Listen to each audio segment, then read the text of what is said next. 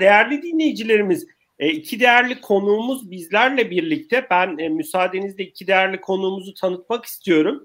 E, Doktor Doğan Necip Mersin, Divan Grubu'nun IT ve dijital dönüşümden sorumlu direktörü. Doğan hoş geldin sohbetimize. Ben müsaadenle isminle hitap edeceğim ama herhalde çok sorun olmaz diye düşünüyorum. Tabii çok teşekkürler. E, ikinci konuşmacımız ise Tarık Ertuğrul, Amazon Web Services'in kurumsal satış direktörü. Tarık hoş geldin sohbetimize. Hoş bulduk. Sağ ol. Sağ ol Ozan. Çok teşekkürler. Doğan dilersen sohbetimize seninle başlayalım. E, Divan Grubu Türkiye'nin hizmet sektöründe önemli markalarından bir tanesi. E, biraz dilersen güncel olarak Divan Grubu ile ilgili bize e, bilgi verebilirsen çok sevinirim. E, sen de uzun yıllardır farklı sektörlerde e, IT yöneticiliği yapan e, bir yöneticisin, e, profesyonelsin. Baktığın zaman, dönüp baktığın zaman gündeminiz, ajandanız nasıl dönüşüyor, nasıl değişiyor? Şu an ajandanızda hangi konular öncelikli? Ben sözü sana bırakıyorum. Çok sağ ol Ozan. E, divan grubu konaklama, yeme içme, unlu mamuller üretimi alanlarında faaliyet gösteren e, bir koç grubu şirketi. 1956'da kurulmuş aslında sektördeki belki e, en eski e, zincirlerden bir tanesi. E, hem yurt dışında 3 tane olmak üzere 17 tane oteli, 20'ye yakın restoranı, bir o kadar pastanesi, işte fırınların içinde, benzin istasyonlarının içerisinde operasyonu, e, stadyumlarda yeme içme yerlerinin operasyonu gibi aslında yeme içmenin uçtan uca her alanında faaliyet gösteriyor. E, bir de e, birçok büyük markanın kahve zinciridir, hava yollarıdır. Toptan olarak üretimini de yapıyor. Böyle 15 bin metrekare bir üretim sahamız da var. Bu anlamda hem turizm hem perakende hem de üretim alanında da en azından biz IT olarak iş birimlerine destek veriyoruz. E, daha önce de Coca-Cola'da, Siemens'te e, çeşitli görevlerim e, oldu. E, ben IT'nin genel olarak dönüşümüne ve iş birimleriyle aslında e, çalışma yöntemindeki dönüşümüne baktığımda e, tabii belki bir 10 yıl hatta biraz daha öncesinde IT biraz daha destek departmanı gibi görünüyordu ve çok da firma içi operasyonların otomasyonuna e, odaklanmış durumdaydı. Şimdi bugüne geldiğimizde aslında IT e, ve e, iş operasyonlarını birbirinden ayırmak neredeyse e, mümkün değil. Ve e, yep teknoloji sayesinde ortaya çıkmış yepyeni e, iş modellerinden e, söz ediyoruz. E, ve IT departmanının da aslında rolü e, iş birimine teknolojik anlamda da e, bir önderlik yapmak, biraz daha teknolojiyle ortaya çıkacak yeni iş fırsatlarını e, ortaya koymak şeklinde e, değişti e, diye düşünüyorum. Bunu zaten aslında başarılı olan şirketlerin çoğun güncel iş modellerindeki dönüşümünde de görüyoruz. Ya tamamen dijital tabanlı ya da hani dijital gelirlerini fiziksel gelirlerinin önüne çıkarmış olan şirketler bugün çok daha başarılı, çok daha e, belki de hızlı e, büyüyen şirketler haline geldiler. E, ve IT geçmişte e, biraz daha e, içeriye odaklıyken şimdi hep müşteriye dokunan tarafta, müşteri deneyimi tarafında e, IT'nin e, bu deneyimi mükemmelleştirmesi bekleniyor. E, bu yüzden IT departmanlarının da bence e, çok e, iyi bir e, müşteri bakış açısı olması, müşteriyi çok iyi anlaması, işi çok iyi anlaması e, gerektiğini düşünüyorum ki buna uygun e, çözümleri de e, ortaya çıkarabilsinler. Artık şirketler birçok şeyi belli bir ekosistemin içerisinde yapıyorlar. Bu anlamda entegrasyon tarafı gittikçe önem kazanıyor. Siz hem müşteri tarafınızla hem tedarikçi tarafınızla, pazar yerleriyle aslında dokunduğunuz birçok e, farklı e, iş ortağıyla sistemlerinizi de entegre etmek zorundasınız ki aslında müşteri o kesintisiz deneyimi alabilsin. Çünkü siz bir e-ticaret yapıyorsanız aslında kargoyu belki başkası götürüyor. Belki işin dijital pazarlamasında çok farklı iş ortaklarıyla çalışıyorsunuz. Bir pazar yeriyle çalışıyorsunuz. Ama müşteri için bu deneyim e, aslında sizin markanızın deneyimi. E, bunu e, yüksek bir kalitede sağlayacak şekilde de e, IT'nin de e, bu entegrasyonlara açık yapılar e, kurması gerekiyor diye düşünüyorum. E, bir de artık ajandamızda e, veri, veriye dayalı karar verme, e, ileri analitik konuları e, biraz daha ön sıralara doğru gelmeye başladı. E, tabii aslında hani bizim BT sistemlerinin hepsi temelde e, veriyi optimum kullanmak e, için e, tasarlanıyordu ama bugün artık veri kaynaklarımız çok daha fazla. E, çok daha hayat hızlı. Yani bunları işte bir raporlama departmanının günler haftalarca işleyip de e, bir sonuç e, üretmesini e, ne müşteri bekliyor ne iş birimi bekliyor. Çok daha hızlı olmanız lazım. Bu anlamda da işte yapay zeka, ileri analitik, makine öğrenmesi destekli karar vermeye yardımcı sistemler daha şu anda odaklandığımız alanlar diyebilirim. Çok teşekkürler Doğan. Gerçekten de hani böyle genel bir özet oldu bizim için. Çok teşekkür ediyorum. E, değerli paylaşımlar için. Tarık e, dilersen sana dönelim. Biraz e, AVS ya bulut bilişim deyince de dünyadaki en önemli oyunculardan bir tanesi Amazon Web Services sonuçta.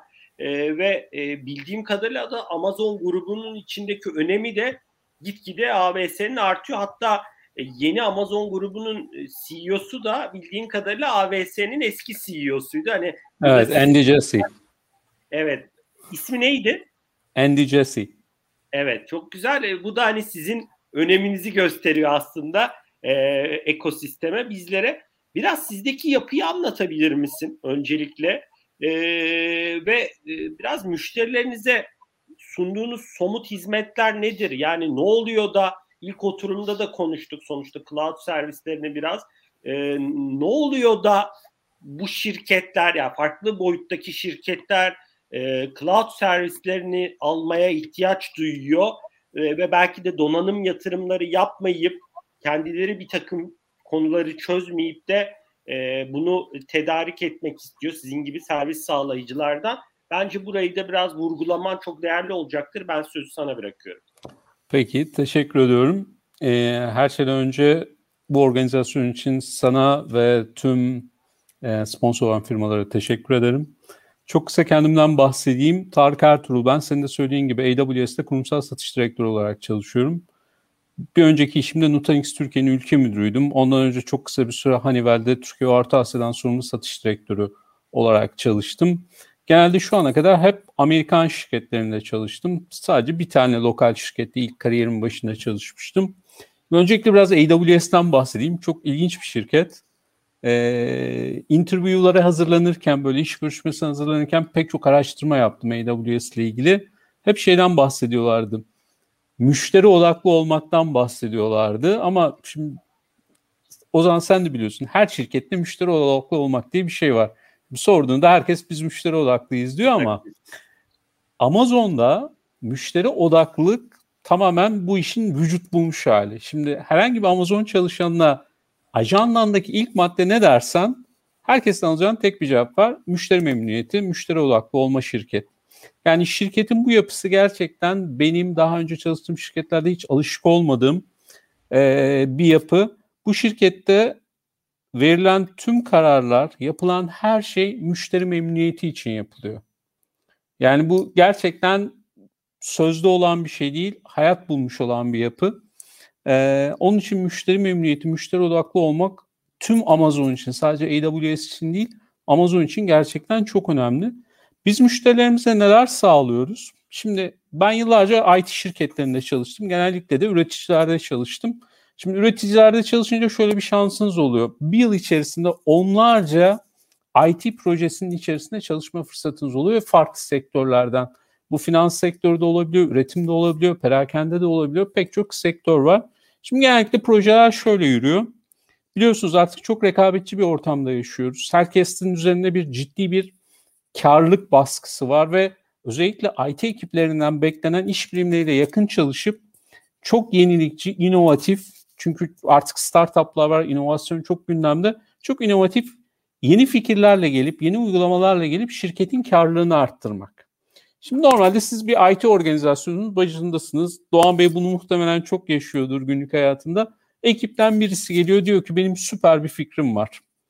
Böyle bir uygulama var. Bu uygulamayı yaparsak müşteri memnuniyetini arttıracağız, müşteri deneyimini arttıracağız ve böyle bir karlılık sağlayacağız. Müşteri loyalty'si artacak ve şirketimiz rekabette ön plana çıkacak. Siz CEO olarak diyorsunuz ki süper fikir hemen yapalım. Şimdi süreç genellikle şöyle ilerliyor. Şimdi bakıyorsunuz nelere ihtiyacımız var. İşte sunucuya ihtiyacımız var, network ekipmanına ihtiyacımız var, storage'e ihtiyacımız var. Bunun haricinde bu uygulama için çünkü çok basit bir uygulamadan bahsediyorum. Bu artificial intelligence, machine learning o tarz şeylere girmeden bile. Şimdi şeye başlıyorsunuz. Tek tek tüm firmalarla görüşmeye başlıyorsunuz. İşte tüm üreticilerle görüşüyorsunuz. Önce bir tur sunucu üreticileriyle görüşüyorsunuz. Sonra storage üreticileriyle görüşüyorsunuz. Network üreticileriyle görüşüyorsunuz. Bu nereden baksanız birkaç ayınızı alıyor. Sonra bir şartname yazıyorsunuz. Çünkü şartname yazmanız lazım eğer büyük bir alım yapıyorsanız. Ve sonra o şartnameyi tek tek tüm bu vendorlara gönderiyorsunuz. Diyorsunuz ki ya ben böyle bir şartname yazdım. Sizin için uygun mu? Sonra bu vendorlardan tek tek böyle itirazlar geliyor. Bu maddenin burası bize uymuyor, şu maddenin şurası bize uymuyor. Eğer bunu kaldırmazsanız bir ihaleye girmeyiz falan. Sonunda bu şartnamenin çıkması aylar sürüyor. Ya ben size söyleyeyim 2-3 ayda ancak bir şartname çıkıyor. Sonra satın alma işlemini yapıyorsunuz. Şanslıysanız satın alma işlemi bir ay içerisinde biter. Çünkü birkaç turdan oluşuyor. Dönüyorsunuz. Sonra satın almaya karar vermeniz de çok önemli değil. Bir de satın almanın onaylanması gerekiyor üst yönetimden. Hadi onu da yaptınız. Sonra siparişi girdiniz. Şimdi pandemiyle birlikte zaten siparişlerin sevkiyat süreleri çok uzadı. Yani 12 aya çıktı, 16 aya şey 12 hafta, 16 haftaya çıktı. En az bir 3 ayda ürünün gelmesini bekliyorsunuz. Sonra ürün geliyor, kuruluyor, üzerine uygulamaları yüklüyorsunuz, çalışmaya başlıyorsunuz. Ben size söyleyeyim 6 ay. Yani 6 ay içerisinde hani şu çok inovatif dediğiniz fikrin hayata geçirilmesi minimum 6 ay. 6 ay şu an çok uzun bir süre. Yani 6 ay boyunca siz bir fikrinizi, çok inovatif olan fikrinizi hayata geçiremezseniz birincisi o fikrin değer kazandığı ortam eskiyor. Artık o fikriniz değerli olmamaya başlıyor. Sonrasında da siz geride kalmış oluyorsunuz. Şimdi AWS olarak biz ne sağlıyoruz? Biz AWS olarak müşterilerimize bir infrastructure kullanabilecekleri, internet üzerinden kullanabilecekleri bir infrastructure, o infrastructure ile birlikte bunu as a service olarak sağlıyoruz ve birlikte kullanacakları pek çok servis sağlıyoruz. Şimdi AWS'e baktığınızda AWS 2005 yılında kurulan bir şirket. Bu yıl 2021 yılında biz 16. yılımızı kutladık. Şöyle kuruluyor aslında. Şimdi Amazon biliyorsunuz çok büyük bir perakende şirketi. Dünyanın pek çok yerinde veri merkezleri var. Pek çok uygulamaları var. İşte kendi database'lerini oluşturmuşlar, recommendation engine'lerini oluşturmuşlar, artificial intelligence'larla bir şeyler yazmışlar, machine learning'ler yapmışlar. Zaten Amazon müşterisiyseniz bir web sitesine girdiğinizde oradaki müşteri deneyiminin çevresinde siz bunları görebiliyorsunuz. Ve bu fikir şöyle çıkmış. Ya bizim zaten bu kadar fazla data center'ımız var. E bu kadar da uygulamamız var. Biz neden müşterilerimizi bunlardan faydalandırmıyoruz? 2005 yılında Simple Storage Service ya da S3 bizim çok bilinen bir ürünümüzdür. Onunla birlikte başlamış. 2006 yılında EC2 yani bizim instance dediğimiz server katmanı gelmiş. Ve sonrasında şu an 200'ün üzerinde servisi olan dünyada çok ciddi bir kapsama alanına sahip cloud sektöründe de bu sadece benim söylemem değil zaten internete girdiğinizde bakacaksınız pazar lideri olan bir şirket. Şirketin bence en önemli özelliği müşteri odaklı olması. Bizim 200'ün üzerindeki servislerin %90'ı müşterilerin talepleri üzerine çıkmıştır. Bakın müşterilerimiz bize geliyor diyor ki bizim böyle bir ihtiyacımız var. Biz onun üzerine böyle bir servis çıkarıyoruz. Ama bizim bunda ne gibi bir avantajımız oluyor? Aynı servisi benzer sektörde farklı müşteriye getirdiğimiz hep genellikle şöyle tepki alıyoruz. Evet benim de ihtiyacım olan bu. Çünkü biz o servisi çıkarırken kendisi gibi çalışan, aynı sektörde çalışan farklı bir müşteriden aslında benzer deneyimleri yaşıyorlar hayatta. Farklı müşterinin ihtiyacından alarak buraya getirdik.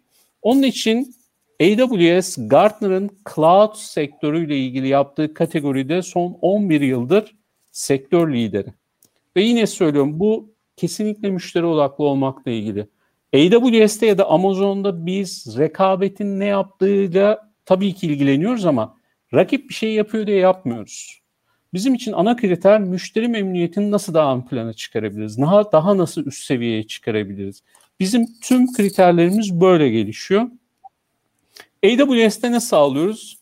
Siz böyle bir fikriniz olduğunda az önce örnek verdim ya işte Doğan Bey birisi geliyor çok ilginç süper bir fikrim var dediğinizde AWS ile birlikte bırakın 6 ayı dakikalar içerisinde bu fikir için gerekli olan altyapıyı ya da ortamı, IT ortamını global ölçekte ölçeklendirebiliyorsunuz. Geçenlerde bir tane CEO, görüştüğümüz CEO bana şeyi sormuştu. AWS ile çalışmak nasıl bir şey diye. Şunu söyledim. Dünyanın, siz X şirketinin CEO'susunuz. X şirketi olarak dünyanın en büyük veri merkezine sahip olduğunuzu düşünün. Veri merkezinizde belki milyonlarca server, exabyte'larca ya da zettabyte'larca storage, en yeni teknoloji network ekipmanları, en üst seviye machine learning, artificial intelligence analitik tool'ları var. Ve bu konularda size yardımcı olmak için bir ordu var. Eksperlerden oluşan. Şimdi normalde böyle bir veri merkezini kurmak için ne kadar para harcamanız gerekirdi tahmin bile edemiyorum. İnanılmaz. Ve daha da güzeli bunun için hiçbir bedel ödemiyorsunuz. Sadece kullandığınız kadarını ödüyorsunuz. Tek yapmanız gereken şey burada kendi şirketinizle ilgili inovasyonu sağlamak. Hı hı. AWS'in aslında müşteriye kattığı bu hız, esneklik, agility, Türkçesi daha çok kullanılmadığı için agility kullanım, e, çeviklik, verimlilik. verimlilik, time to market'in çok hızlı olması, fikrinizin sahaya yansımasının çok çok daha hızlı olması. Ha diğer tarafta ne yapıyorsunuz? Diyelim ki o az önce bahsettiğim klasik satın almayı bitirdiniz. Aldığınız ürünleri şöyle bir sıkıntınız var. Şimdi 5 yıl boyunca ne kadarlık bir kullanım olacağını bilmiyorsunuz. Orada en kötü senaryoya göre bir şey yapıyorsunuz. Diyorsunuz ki ben şimdi bu kadarlık kapasiteyle kullanacağım ama 5 yıl içerisinde bunun 5 katına ihtiyacım olabilir. Ama bu sistemler çok esneyen sistemler değil. Çünkü buralarda upgrade maliyetleri çok yüksek. E bunu 5 yıllık kullanım süresi boyunca maksimum seviyeyi düşünerek satın almanız gerekiyor. Yani gün birden 5 yıl sonra kullanacağınız kapasitenin bedelini ödemeniz gerekiyor. Ya da pandemide olduğu gibi tarih çok anlık belli dönemlerde yüksek taleple karşılaşabilir. Sonra o düşüşe geçe. Düşüşe geçebilir. Şimdi iş orada da bitmiyor Ozan. Şimdi ne yaptınız? Bir projenizi tamamladınız. Farklı ekipmanları aldınız. Çünkü bunların hepsini aynı markadan her zaman alamıyorsunuz. Farklı yönetim ara, ara birimleri var. Farklı ekspertizler gerekiyor. Sonra başka bir proje oldu. Hadi onun için de 6 ay beklediniz. Orada başka bir silo oluştu. Böyle böyle veri merkezinizde aslında silolar oluşmaya başladı. Bunların takip edilmesi, bakımlarının yenilenmesi, patch upgrade'lerinin yapılması, eğer siz artificial intelligence, machine learning konuşuyorsanız zaten çok ciddi ekspertiz gereken bir ekip tutmanız gerekir. Ve bu ekibi elde tutmak gerçekten çok zor. Gidin konuşun sistem yöneticileriyle. Eğer gerçekten iyi bir artificial intelligence, machine learning ya da analitik eksperi varsa çok fazla talep var. Ya çok yüksek bedeller ödemeniz gerekiyor ya da bu insanların değişmesi gerekiyor. E, bakım yenileme ayrı bir dert. Hadi bunları bir kenara koydum. Eğer farklı ülkelerde operasyon yapıyorsanız bu ülkelerdeki regülasyonları takip etmeniz gerekiyor. Yani eğer sizin şu an çok sevindirici bir şey bizim için. Pek çok Türk şirketi globalleşmeye başladı. E bunların regülasyonlarını her ülkede takip etmeniz gerekiyor. Gerçekten çok işin içinden çıkılabilir bir nokta değil. Zaten cloud'un doğması ve cloud'un yükselmesi, müşterilerin cloud'a geçmesinin nedeni bu. Bir, elastikiyet. Biz ona elastisi diyoruz. Siz bugün bir birim kullanıyorsanız bir birimlik bir kaynak bedeli ödüyorsunuz ama istediğiniz an bin birimde olabiliyorsunuz. İhtiyacınıza göre eğer sezonluk iş yapıyorsanız. Ama işiniz bittiğinde tekrar bir birime düşebiliyorsunuz ve sadece kullandığınız kadar ödüyorsunuz. Tarık, Tarık çok teşekkürler. Ee, değerli paylaşımlar için çok net oldu. Hakikaten çok aydınlatıcı oldu. İlerleyen dakikalarda da e, cloud tarafında hani farklı sorularım da olacak sana. E, hani detaylandırmanı da isteyeceğim. Çok teşekkür ediyorum. Burada e, bir sorum olacak. İkinize yöneltmek istiyorum. Hani bunu hem e, Doğan'a hem Tarık sana e, yöneltmek istiyorum. E, sonuçta e, Doğan zaten bir e, grubun, bir şirketin e, sonuçta e, IT direktörü, üst düzey yöneticisi ve dijital dönüşümden sorumlu direktörüsün Doğan. E, ve Tarık sen de işin gereğiydi. Çok farklı CTO'larla, teknoloji, BT direktörleriyle bir aradasın. Baktığınız zaman şu an e, dünyada ve Türkiye'de ama Türkiye özelinde hani daha çok konuşabiliriz. E, gündeminde CTO'ların, e, CIO'ların ne var, neler var Doğan sizin mesela e, örnek vermek gerekirse e, biraz bu konuda neler söylemek istersiniz e, ve biraz bunu hangi teknolojik gelişmelere istinaden hayatınıza sokmaya çalışıyorsunuz, yapmaya çalışıyorsunuz? E, ben sözü sizlere bırakıyorum. Doğan seninle başlayabiliriz. Tabii. Ee, bizim de gündemimizde olan aslında böyle 4-5 ana başlıktan başlayayım. Onların da tekno, hangi teknolojik gelişmelerle ilişkili olduğuyla e, devam edeyim. E, tabii bizim de şu anda e, en önemli odağımız e, dijital gelirlerimizi arttırmak yönünde. Yani dijital gelirler dediğimde hem bu oteller tarafında online rezervasyon olabilir, pastaneler tarafında işte e, gene online satışlarımız olabilir. Hem de e, ekosistemler üzerinden, pazar yerleri üzerinden e, yaptığımız e, satışların tamamını kapsıyor. E, çünkü dijital geliri ben sadece işte e, on, bir web sitesinden online satışla da e, sınırlı görmüyorum. Çünkü aslında e, bugün e, müşteri biraz da hangi kanaldan e, ulaşmak istiyorsa o kanalı kullanarak size ulaşıyor. Bu yüzden siz kendi tercihlerinize göre değil de e, müşterilerin tercihlerine göre e, olabildiğince çok kanalda o ona kanala uygun ürün portföyüyle, fiyatlamayla, deneyimle e, orada olmak e, zorundasınız. E, bu yüzden de hani hem doğrudan satış D2C dediğimiz e, direct consumer kanalını güçlendirmek hem de e, aslında e, B2B dediğimiz e, belirli aracılar üzerinden yaptığımız dijital satışları güçlendirmek en önemli e, önceliklerimizden birisi. E, bir diğer önceliğimiz de e, müşteri deneyimi tarafı. Müşteri deneyimi dediğimde de gene fiziksel ve dijital dünyayı da birbirinden çok ayıramıyoruz aslında. Yani e, dijitalde başlamış bir deneyim fizikselde bitebiliyor. Fizikselde başlamış bir deneyim dijitalde bitebiliyor. E, bu yüzden biz e, büyük bir CRM ve sadakat yönetimi programı başlattık. Her temas noktasındaki tüm etkileşimleri e, tekilleştirmiş müşterinin altında konsolide edip müşterilerimizi segmente ettiğimiz, segment bazlı e, fırsatlar, segment bazlı iletişimler yaptığımız e, bir yapı oluşturduk. E, yakın zamanda da Divan Life adıyla bunun e, zaten lansmanı da e, yapılıyor olacak. Bu anlamda müşteri deneyimi e, tarafı e, gene e, bir servis şirkette olduğumuz için bizim en önemli konularımızdan bir tanesi. Ee, özellikle IoT tarafındaki gelişmelerle birlikte e, akıllı üretim ve otomasyon diyeceğimiz konular e, öne çıkmaya başladı.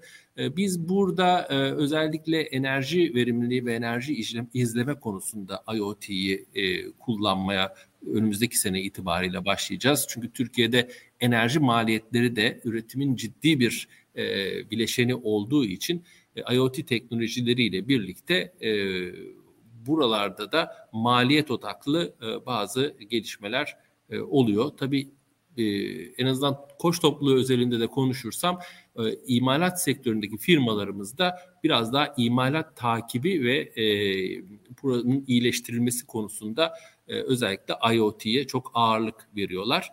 Bir diğer başlığımızda e, veri analitiği ve makine öğrenmesi tarafı ve karar aşamalarında veriyi daha etkin kullanma. E, buna bir örnek olarak e, işte otellerin oda fiyatlarının dinamik fiyatlaması ile ilgili şu anda yapay zeka temelli bir proje yapıyoruz.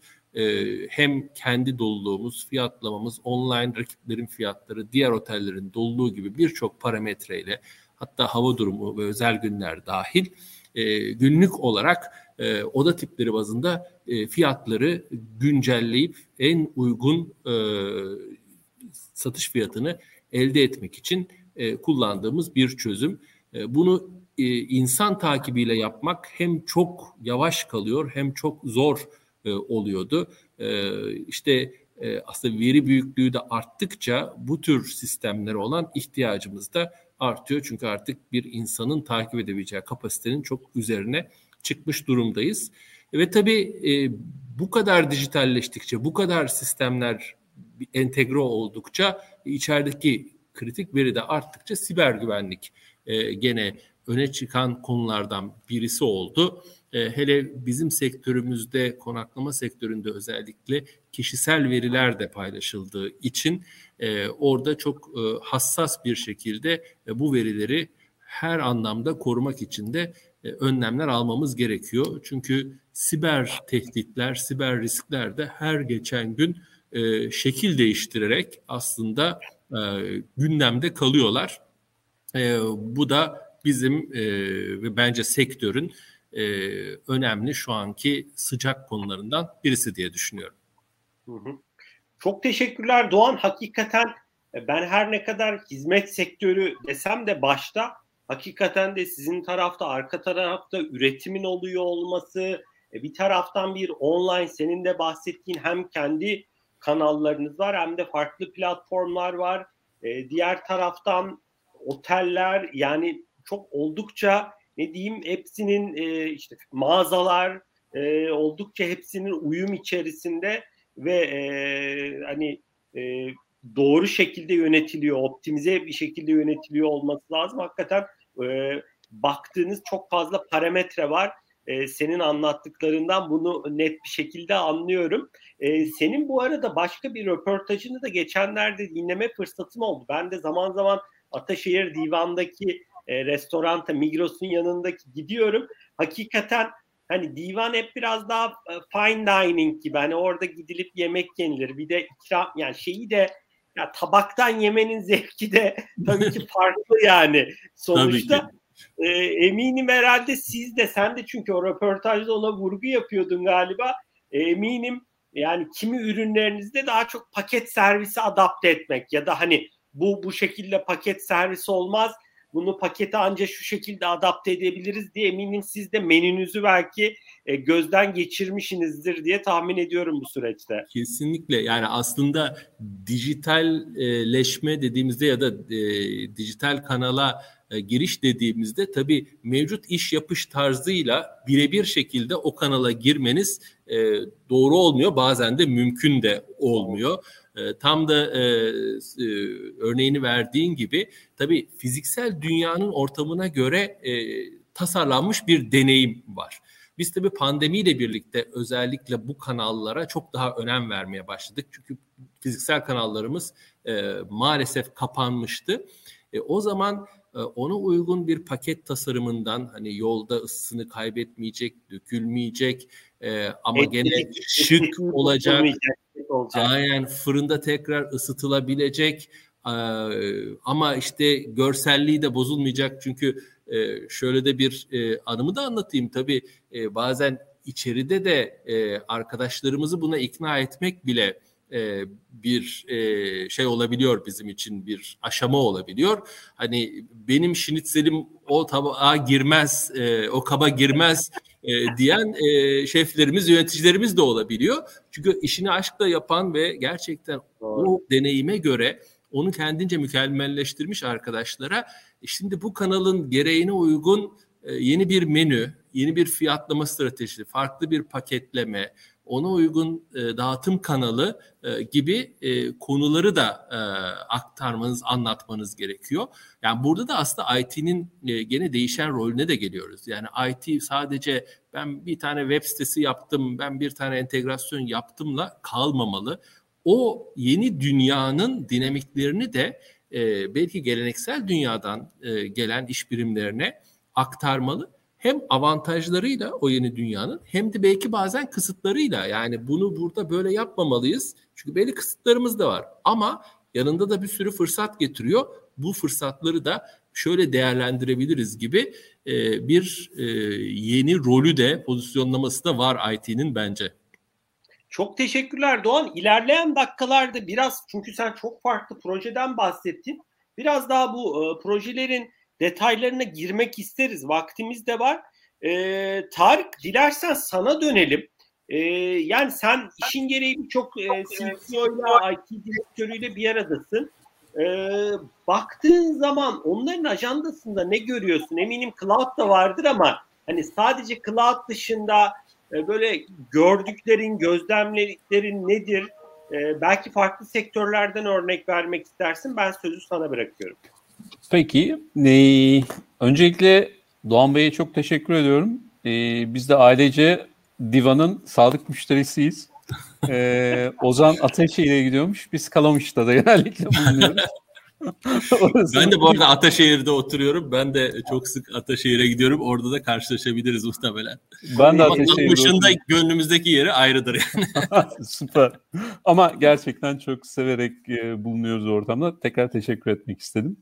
E, Ozan şimdi genellikle CEO'ların ajandasına baktığımda dört tane genel konu görüyorum ben. İşte IDC'nin yaptığı toplantılarda panellere katıldığımda ya da CEO'larla toplandığımda dört tane temel konu var. Birincisi e, dijital transformasyonumuzu gerçekleştirmemiz gerekiyor. Yine yapılan araştırmalarda şu görülmüş, dünya üzerindeki şirketlerin %76'sı ya bir dijital transformasyon projesi üzerinde çalışıyor ya da bir dijital transformasyona hazırlık yapıyor, draftlarını yapıyor. Bu birinci ajandalar aslında.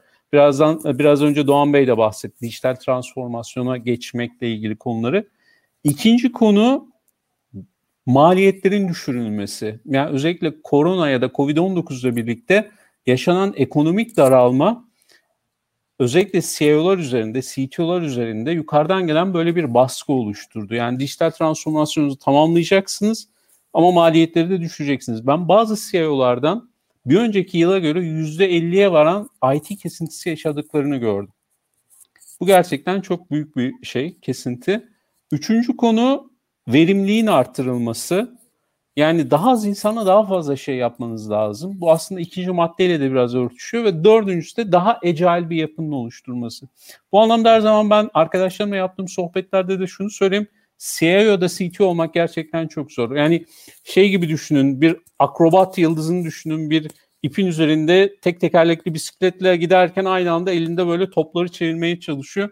Gerçekten çok zor. Pek de mümkün değil. Hem dijital transformasyonunuzu yapacaksınız.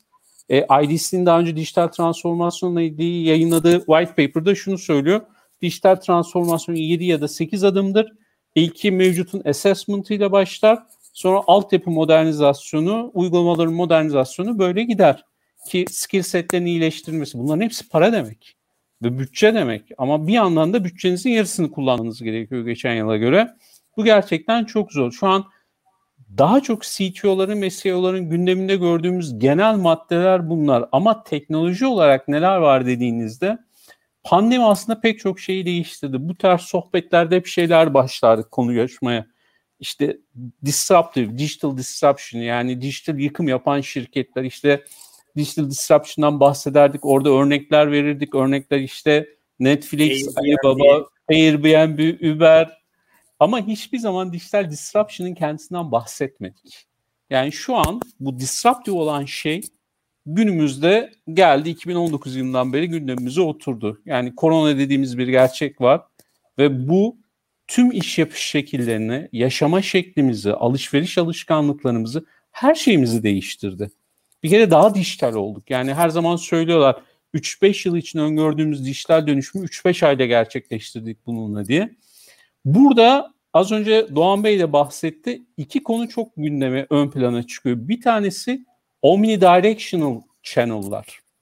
Yani artık insanlar pek çok kanaldan alışveriş yapmaya ya da bir şirketlerle transaction kurmaya başladı. Mesela McKinsey'nin yaptığı bir araştırma var. Buna göre müşterilerin yüzde 60'ı şu an sadece dijital kanallardan alışveriş yapıyor ya da dijital kanallardan şirketlerle iletişime kuruyor. Ve az önce Doğan Bey'in söylediği gibi bir kanalda başlayan şey farklı bir kanalda bitebiliyor. Yani web sitesinde başlayan bir transaction sonrasında internet e, ya da telefon e, iletişimine sonrasında yüz yüze görüşmede bitebiliyor. Onun için multi-channel stratejilerden ziyade omnidirectional bir yapı kurulması çok çok daha önemli. Bu en önemli konulardan bir tanesi. İkincisi personalization yani kişiselleştirme. Şimdi artık milenyum çağı bizim müşterilerimiz bakıldığında hatta daha da geriye doğru gidiyor.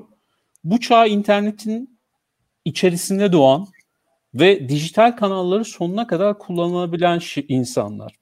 Bu çağın insanları ya da bu çağın artık yetişkin olan kişileri diyelim. Bu insanlar artık kendilerine özel kişiselleştirilmiş hizmetler, kişiselleştirilmiş teklifler sunuyor. Bakın ben size bankacılık sektöründen bir örnek vereyim. Bankacılık sektörü müşterileri şunu söylüyor. Eğer bankamız bize kişiselleştirilmiş bir hizmet sunarsa ya da kişiselleştirilmiş bir teklif sunarsa bu müşterinin %50'den fazlası bunu kabul edeceklerini ve satın alacaklarını söylüyorlar. Onun için kişiselleştirme gerçekten çok önemli. Bunun haricinde neler var? Yine az önce Doğan Bey'in de bahsettiği Artificial Intelligence, Machine Learning ya da ona benzer. Bakın 2018 yılında Economist derginin kapağında dünyanın en değerli kaynağı petrol değil veridir diye bir makale çıktı. İşte. Aslında bu makale yayınlandığından beri dünyada en çok konuşulan konulardan bir tanesi oldu. Ama bu söylem ilk defa 2006 yılında İngiliz matematikçi Clive Hamley tarafından dile getirildi.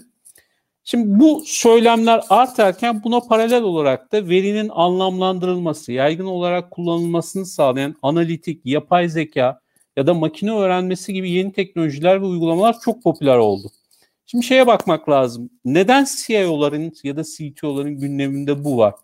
Çünkü verinin kullanılması şirketlerin stratejik hedeflerine ulaşmasında yardımcı oluyor. Nedir bu stratejik hedefler? Bakıldığında üç tane temel unsur var. Şirketler ciro ve karlılıklarını arttırmak istiyorlar. Operasyonel verimliliklerini iyileştirmek istiyorlar ve riskleri minimize etmek istiyorlar. Aslında bu anlamda şu an söylediklerim Doğan Bey'in söyledikleriyle oldukça paralel. Verinin kullanılması ise tüm bu stratejik hedeflere ulaşmak için gerekli olan aksiyonlar için done sağlıyor bize. Ben size birkaç tane gerçek hayat örneği vereyim müşteri verilerinin geriye dönük yaptığı iş yani müşterilerin verilerini analiz ederek müşterilerin geriye dönük yaptığı işlemleri analiz ederek müşterilerin ilgisini çekebilecek ya da ciroları arttırabilecek daha yenilikçi servisler bulunabiliyor. Az önce bahsettiğim gibi müşterilere özel kişiselleştirilmiş servisler sunabiliyorsunuz. Çok ilginç çağrı merkezindeki ses kayıtları analiz ediliyor. Buradan müşteri de memnuniyeti ölçülüyor ve daha iyi bir müşteri memnuniyeti için neler yapılması belirtiliyor.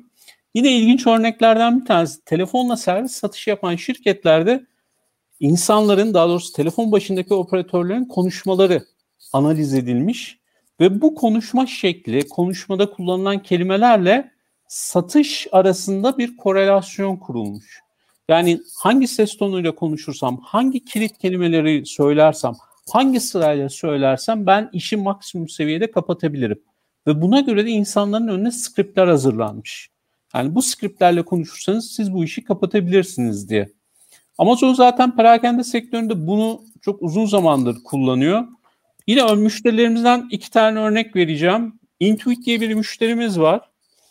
Yine çevresel birimlerden ya da ortamdan aldığı bilgileri değerlendirerek her gün müşteri kaç tane müşterinin çağrı merkezini arayacağı konusunda bir forecast yapıp o forecast'e göre orada çağrı merkezi için gerekli çağrı merkezi elemanını tutabiliyor.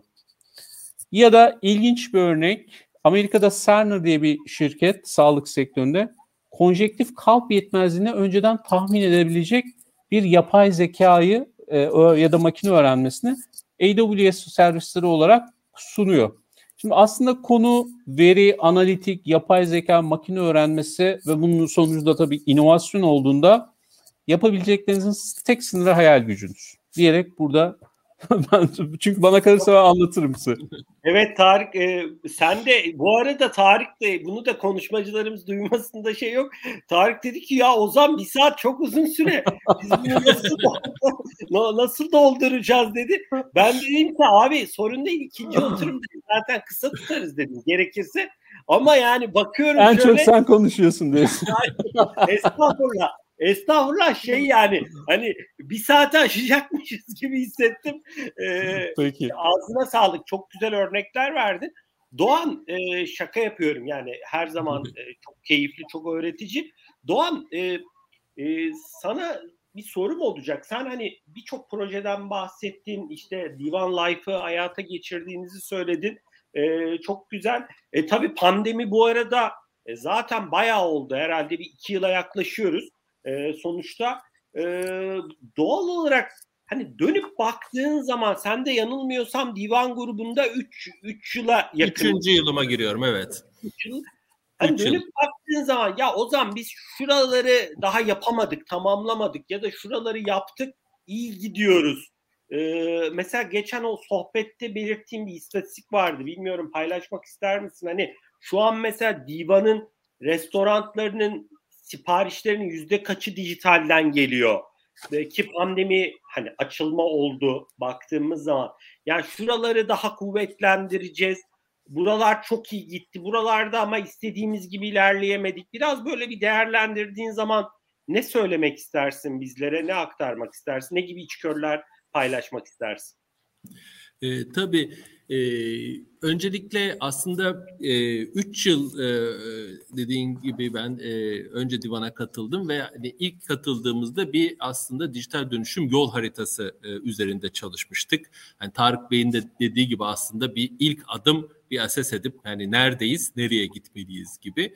E, o yol haritasında da tabii e, ilk başlarda belli yapmamız gereken e, temeli güçlendirme dediğimiz e, aksiyonlar vardı ve bir servis şirketi, bir hizmet şirketi olduğumuz için biz özellikle kullanıcı deneyimi tarafına odaklanıp e, kullanıcı deneyimini iyileştirme ve dijitalleştirme e, daha sonra da diğer e, adımları bunun üzerine ekleme şeklinde yol aldık.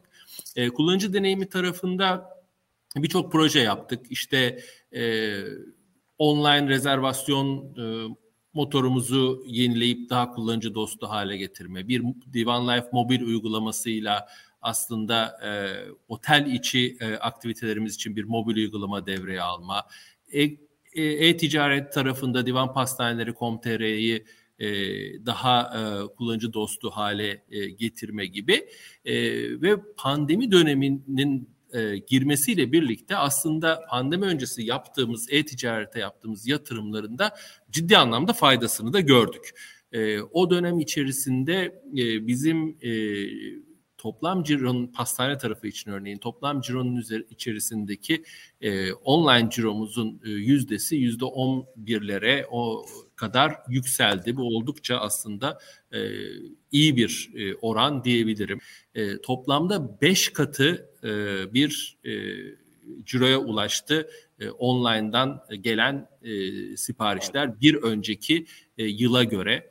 E, belki hatırlarsınız e, anneler günü gibi özel günlerde e, kapamalar da vardı. O dönemlerde e, hani site üzerindeki trafik hani böyle 50 katı, 100 katı gibi ya da sipariş adetleri çok yüksek oranlara dahi e, ulaştı. Aslında Tarık Bey'in bu birazcık dönemsel e, kapasite ihtiyacı ve esneklik konusu da e, bununla birazcık e, ilişkilendirilebilir aslında. Hani bizim işte de dönemsellik, mevsimsellik çok var. Özel günlerde kapasite ihtiyacının artması çok var.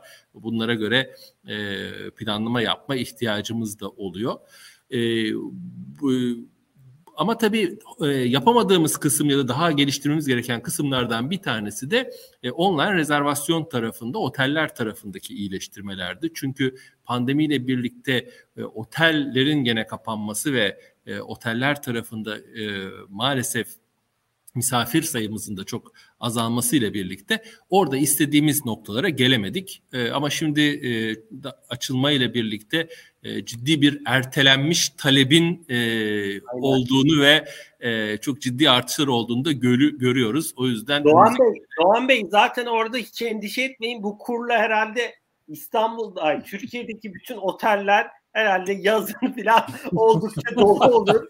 Hatta geçen TÜRSAP, TÜRSAP başkanıydı galiba bir röportajı vardı Bloomberg HD'de. Şey diyor ya Türklere sesleniyor. Hani bir an önce yap, yapın rezervasyonunuzu yoksa diyor hani bulamazsınız Yer diyor. kalmayacak doğru. Yer kalmayacak diyor. E, Valla ya o yüzden hani rezervasyon sistemini siz yapmasanız da sorun olmaz yani. O, o proje bence bekleyebilir yani Doğan Bey. Ee, şu anda da e, özellikle bu yıl için e, odakalarımızda biraz daha ileri analitik ve veriye dayalı karar verme olacak. E, bu az önce bahsettiğim e, CRM programımızın lansmanı ile birlikte bir kere müşteri etkileşim verisi ve müşteri verilerinin e, çok daha e, zenginleşeceğini ve buradaki e, segmentasyon içinde ileri analitik uygulamalarına ihtiyaç olacağımızı duyacağımızı belirledik ve ona göre aksiyonlarımızı aldık. Bunun yanında örneğin e-commerce tarafında artan taleple birlikte artık e, rota optimizasyonu, işte filoyu daha iyi yönetme, daha hızlı teslimat için araç takibiyle aslında online olarak filoyu görüp en yakın araca e, anında e, e-commerce'ten gelen siparişi atama yapabileceğimiz hem IoT destekli hem de e, analitik bileşenleri olan e, bir projeyi şu anda e, hayata geçiriyoruz. E, az önce söylediğim dinamik e, fiyatlama konusu gene oteller için az önce söyleyeceğin söylediğiniz nedenle de çok evet. önemli olacak. Çünkü e, sonuçta otellerde oda sayısı en önemli kısıtlardan bir tanesi. E, artan taleple birlikte. Yani geçen sene böyle bir derdimiz yoktu. Geçen sene Yok. maalesef boştuk ve hani fiyatı pazar belirliyordu. Şimdi artan taleple birlikte e, en uygun fiyatlamayı yapıp hani o kapasiteden en uygun geliri elde edecek şekilde e, bir analitik çalışmamız e, var. E, bunlar e, öncelikli e, projelerimiz olacak ve bunların hepsi de e, sonuçta doğrudan aslında gelirler kısmına da e, dokunduğu için hani iş birimlerimizin de doğrusu sevdiği, sahiplendiği e, ve sadece IT'nin değil de hani bütün e, Diva'nın öncelikli projeleri arasında. Çok çok teşekkürler Doğan Bey. E, bu arada sohbetimizin de yavaş yavaş ben sizlerin de değerli vaktini almak istemiyorum ama e, Tarık sana çok kısa bir sorum olacak. Sonra ikinize bir sorum olacak. Sonrasında da ek yorumlarınız olursa alırız ve bu keyifli sohbeti kapatırız. E, Tarık e, ya sonuçta bulut bilişimin önemi ve anlattığın konular Doğan Bey de seni destekleyecek kimi zaten noktalarda e, hani e, yorumlarda bulundu. Tartışmasız hani bulut bilişimin önemi. Peki baktığımız zaman Türkiye dünyadaki farklı ülkelerle kıyasladığımız zaman istenilen seviyede mi? Ve biraz benim farklı sohbetleri mesela TÜSİAD'ın geçen e, aylarda bir e, galiba bir etkinliği vardı.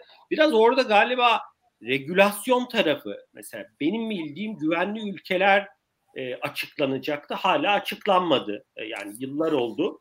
Biraz burada şirketlerin önünü e, kapatan nedir? E, biraz oraya hani yönelmesini engelleyen faktörler var mı ve e, baktığımız zaman dünya versus Türkiye hani durumumuz cloud'da nedir? E, ben sözü sana bırakıyorum. Peki ben kısaca özetleyeyim. Notlarım var onlardan biraz kopya çekeceğim. 2015 yılında dünya üzerindeki şirketlerin verilerinin sadece %10'u hyperscaler'lardaydı. Hyperscaler dediğim işte AWS ile birlikte diğer iki oyuncudan bahsediyorum. 2022 yılında %10'u. Evet. 2022 yılında bunun %40 olması bekleniyor. Ee, 2025 yılına kadar da dünya üzerindeki verilerin yaklaşık %55'inin bu hyperscaler'lar üzerine yani bulut üzerinde olması bekleniyor. Bu IDC'nin verileri bu arada. Ee, burada öne çıkacak olan iş yükleri genellikle işte intelligent data center'lar, chatbot'lar, IoT, az önce Doğan Bey'in de söylediği gibi artificial intelligence servisleri, analitik servisleri onlar oldukça ön plana çıkacak. Pardon. Şimdi Türkiye'ye baktığımızda Türkiye'deki cloud kullanımı gerçekten çok sınırlı. Nerelerdeyiz? Yine IDC'nin rakamlarından örnekler vereceğim. 2020 yılında toplam cloud pazarı Türkiye'de 317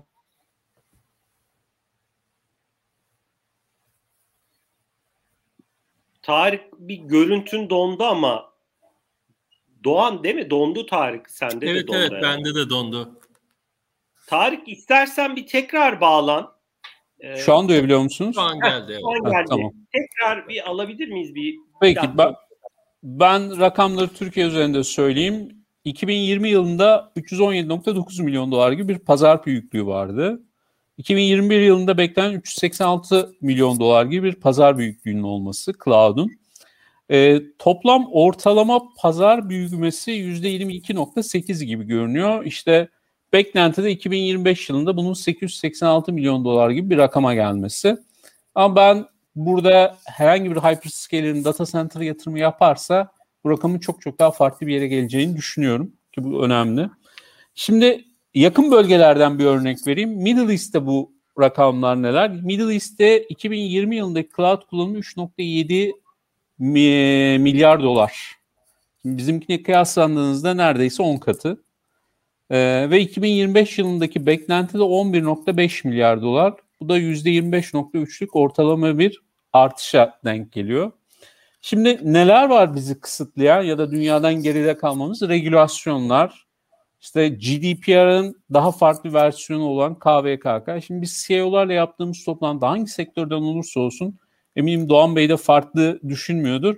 Şunu söylüyorlar ya bu bu KVKK olayı olmasa ben artık bu data center infrastructure'larla uğraşmak istemiyorum.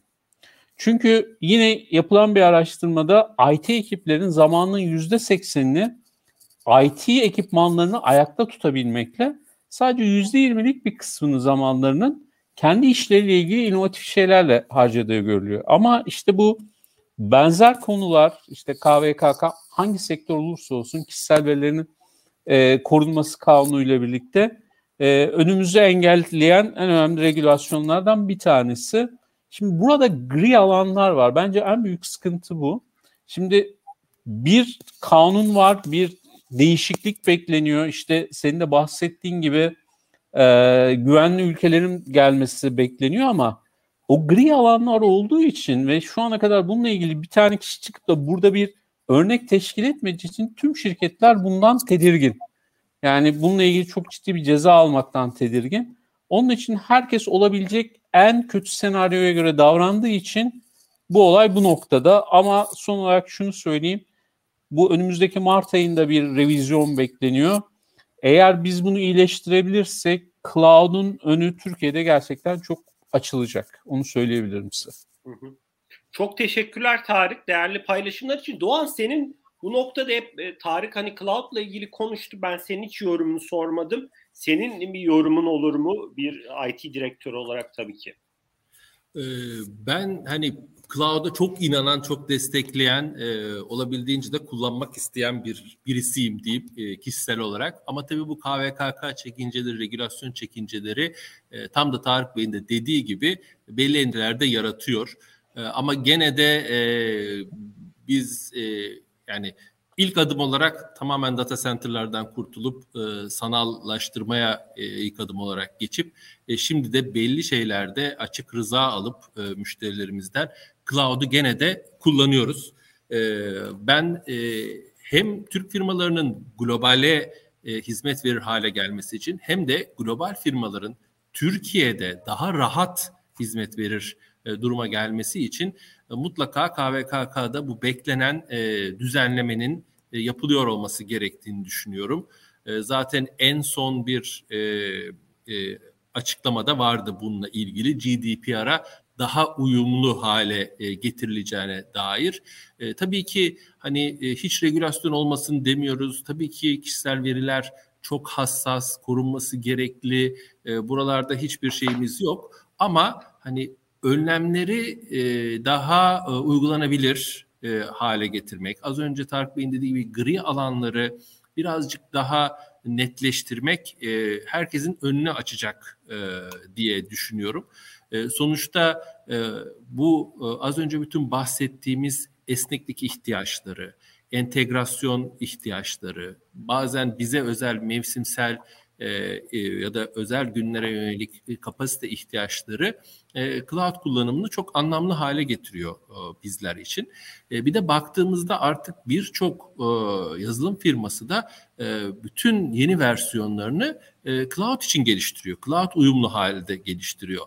Yani Türkiye'nin teknolojik anlamda da en yeni e, versiyonlardan, en güncel e, çözümlerden yararlanabilir olması için de bence cloud'un e, daha e, şey diyeyim e, sınırları net bir regülasyonla e, regüle edilmesi Hayatım, ama kolay kullanılır evet kolay kullanılır bir şekilde hayatımıza girmesi e, zorunlu.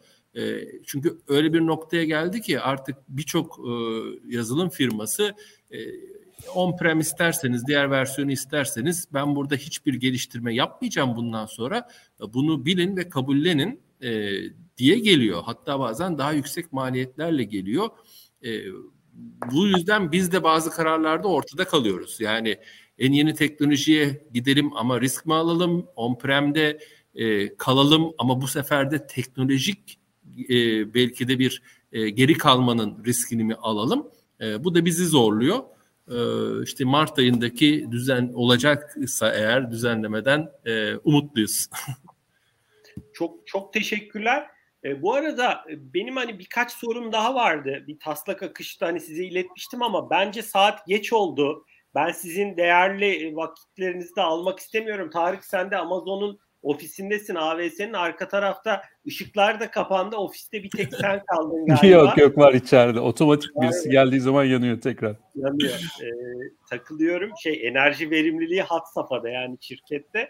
Ee, ben değerli paylaşımlarınız için çok teşekkür ediyorum. Hakikaten e, çok öğreticiydi. E, Doğan çok teşekkürler. Bize divan grubunu ve yaptığınız çalışmaları çok yakından anlattın. Tarık AVS Amazon Web Service'in yaptığı değerli çalışmaları, e, kimi metrikleri dinlemek çok değerliydi.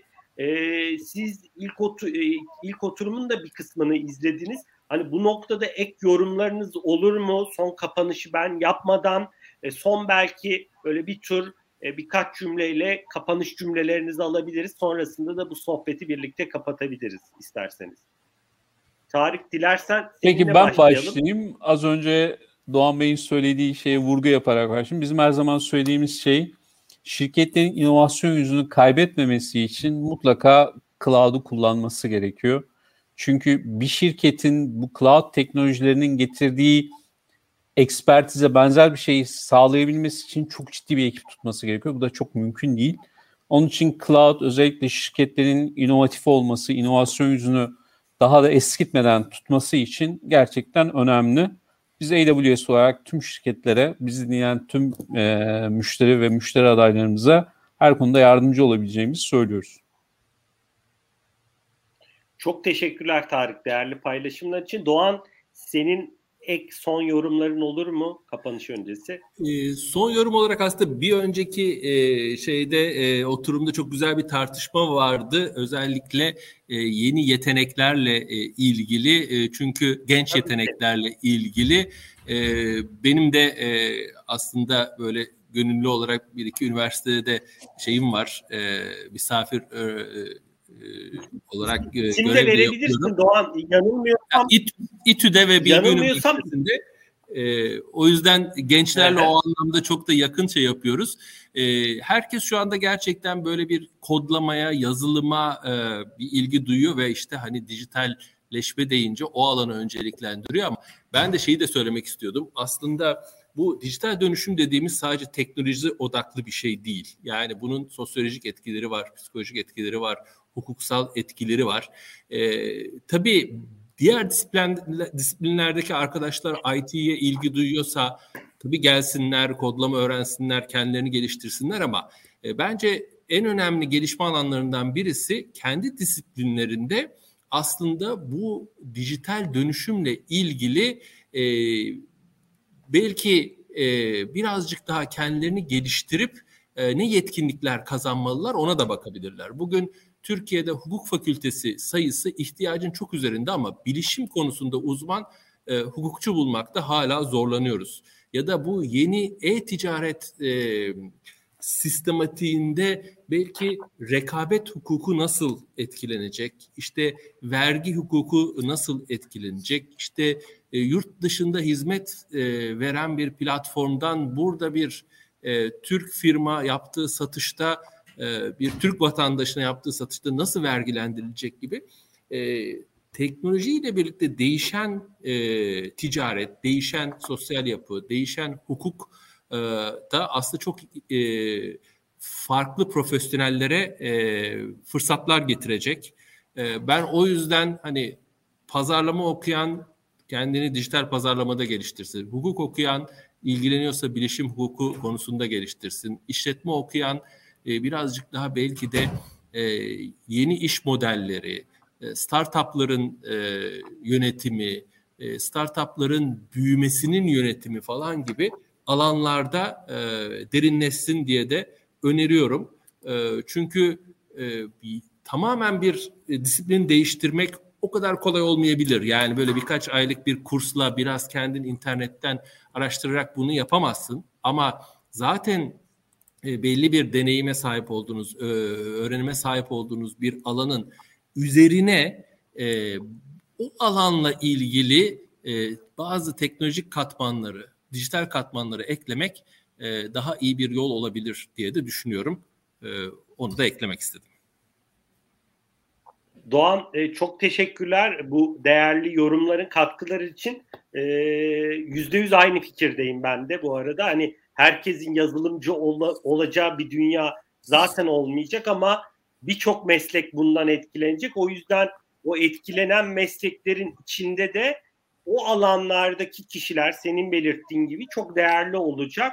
E, bu arada e, Tarık hani sana da bir pas atmış olayım. Amazon e, olarak siz de Türkiye'de bayağı cloud'la ilgili bir eğitimler, bir takım böyle workshoplar, programlar yapıyorsunuz. Hani belki değinmek istersen birkaç cümle değinebilirsin. Hani orada da sence bir ihtiyaç doğacak mı yakın zamanda? Sen şey dedin ya Mart'taki regülasyon sonrası e, çok ciddi hani eğer olumlu yönde gelişirse e, şirketlerin ilgisi alakası çok artacak. Orada bir yetenek eksikliği var mı şu an? Ne görüyorsun? Şimdi AWS'in bu konuda çok ciddi çalışmaları var. Hatta çok yakın zamanda LinkedIn'de bu haberler dönüyordu işte. AWS dünyada 29 milyon kişiyi cloud konusunda eğitmek için ücretsiz eğitimler verecek diye. Ee, çok ciddi anlamda ücretsiz eğitim setlerimiz var. Bunu zaten biz her zaman e, LinkedIn postlarımızda da, LinkedIn'deki paylaşımlarımızda da belirtiyoruz. E, bu gerçekten önemli. Hani daha önceki session'da bitirirken gençler nerelere yönelsin diyorduk. Ee, geçen bir yazı okumuştum. 9 yıl sonra şu anki mesleklerin pek çoğu olmayacak. Şu an hiç duymadığımız yeni meslekler olacak diye. Mutlaka dataya, analitiğe, artificial intelligence'e, machine learning'e ve biraz da cloud'a e, dokunacak şeylerle ilgilensinler. Gerçekten bu işin geleceği bu. Hı hı. Yani çok çok teşekkürler. Değerli dinleyicilerimiz e, bugün iki e, oturumda dört değerli konuğumuz vardı. İkinci oturumumuzda Doktor Doğan e, Necip Mersin Divan Grubu'nun IT ve Dijital Dönüşüm Direktörü. Doğan çok teşekkür ediyorum değerli paylaşımların için. Ben çok teşekkür için. ederim davetin için. Çok, ben teşekkür ederim. Bu arada ilk fırsatta da Ataşehir'de divanda eminim bir araya geliriz, görüşürüz. E, ben sana WhatsApp'tan yazacağım. E, ikinci konuşmacımız Amazon Web Services'in e, kurumsal satış direktörü Tarık Ertuğrullu. Tarık çok teşekkürler değerli paylaşımlar için. Ederim. Ufuk paylaşımlar için. Değerli dinleyicilerimiz bu sohbete YouTube'dan her zaman erişebilirsiniz. Biz ilerleyen günlerde de bu sohbetin e, Spotify gibi, SoundCloud gibi platformlarda podcast olarak da sizlerle paylaşacağız. E, ben e, Doğan'a da Tarık'a da e, keyifli bir akşam diliyorum. Değerli dinleyicilerimize de güzel bir e, akşam diliyorum. Görüşmek üzere. Çok sevgiler ve müsaadenizle bu oturumu kapatıyorum. Görüşürüz. Hoşçakalın. Görüşürüz. Görüşmek üzere.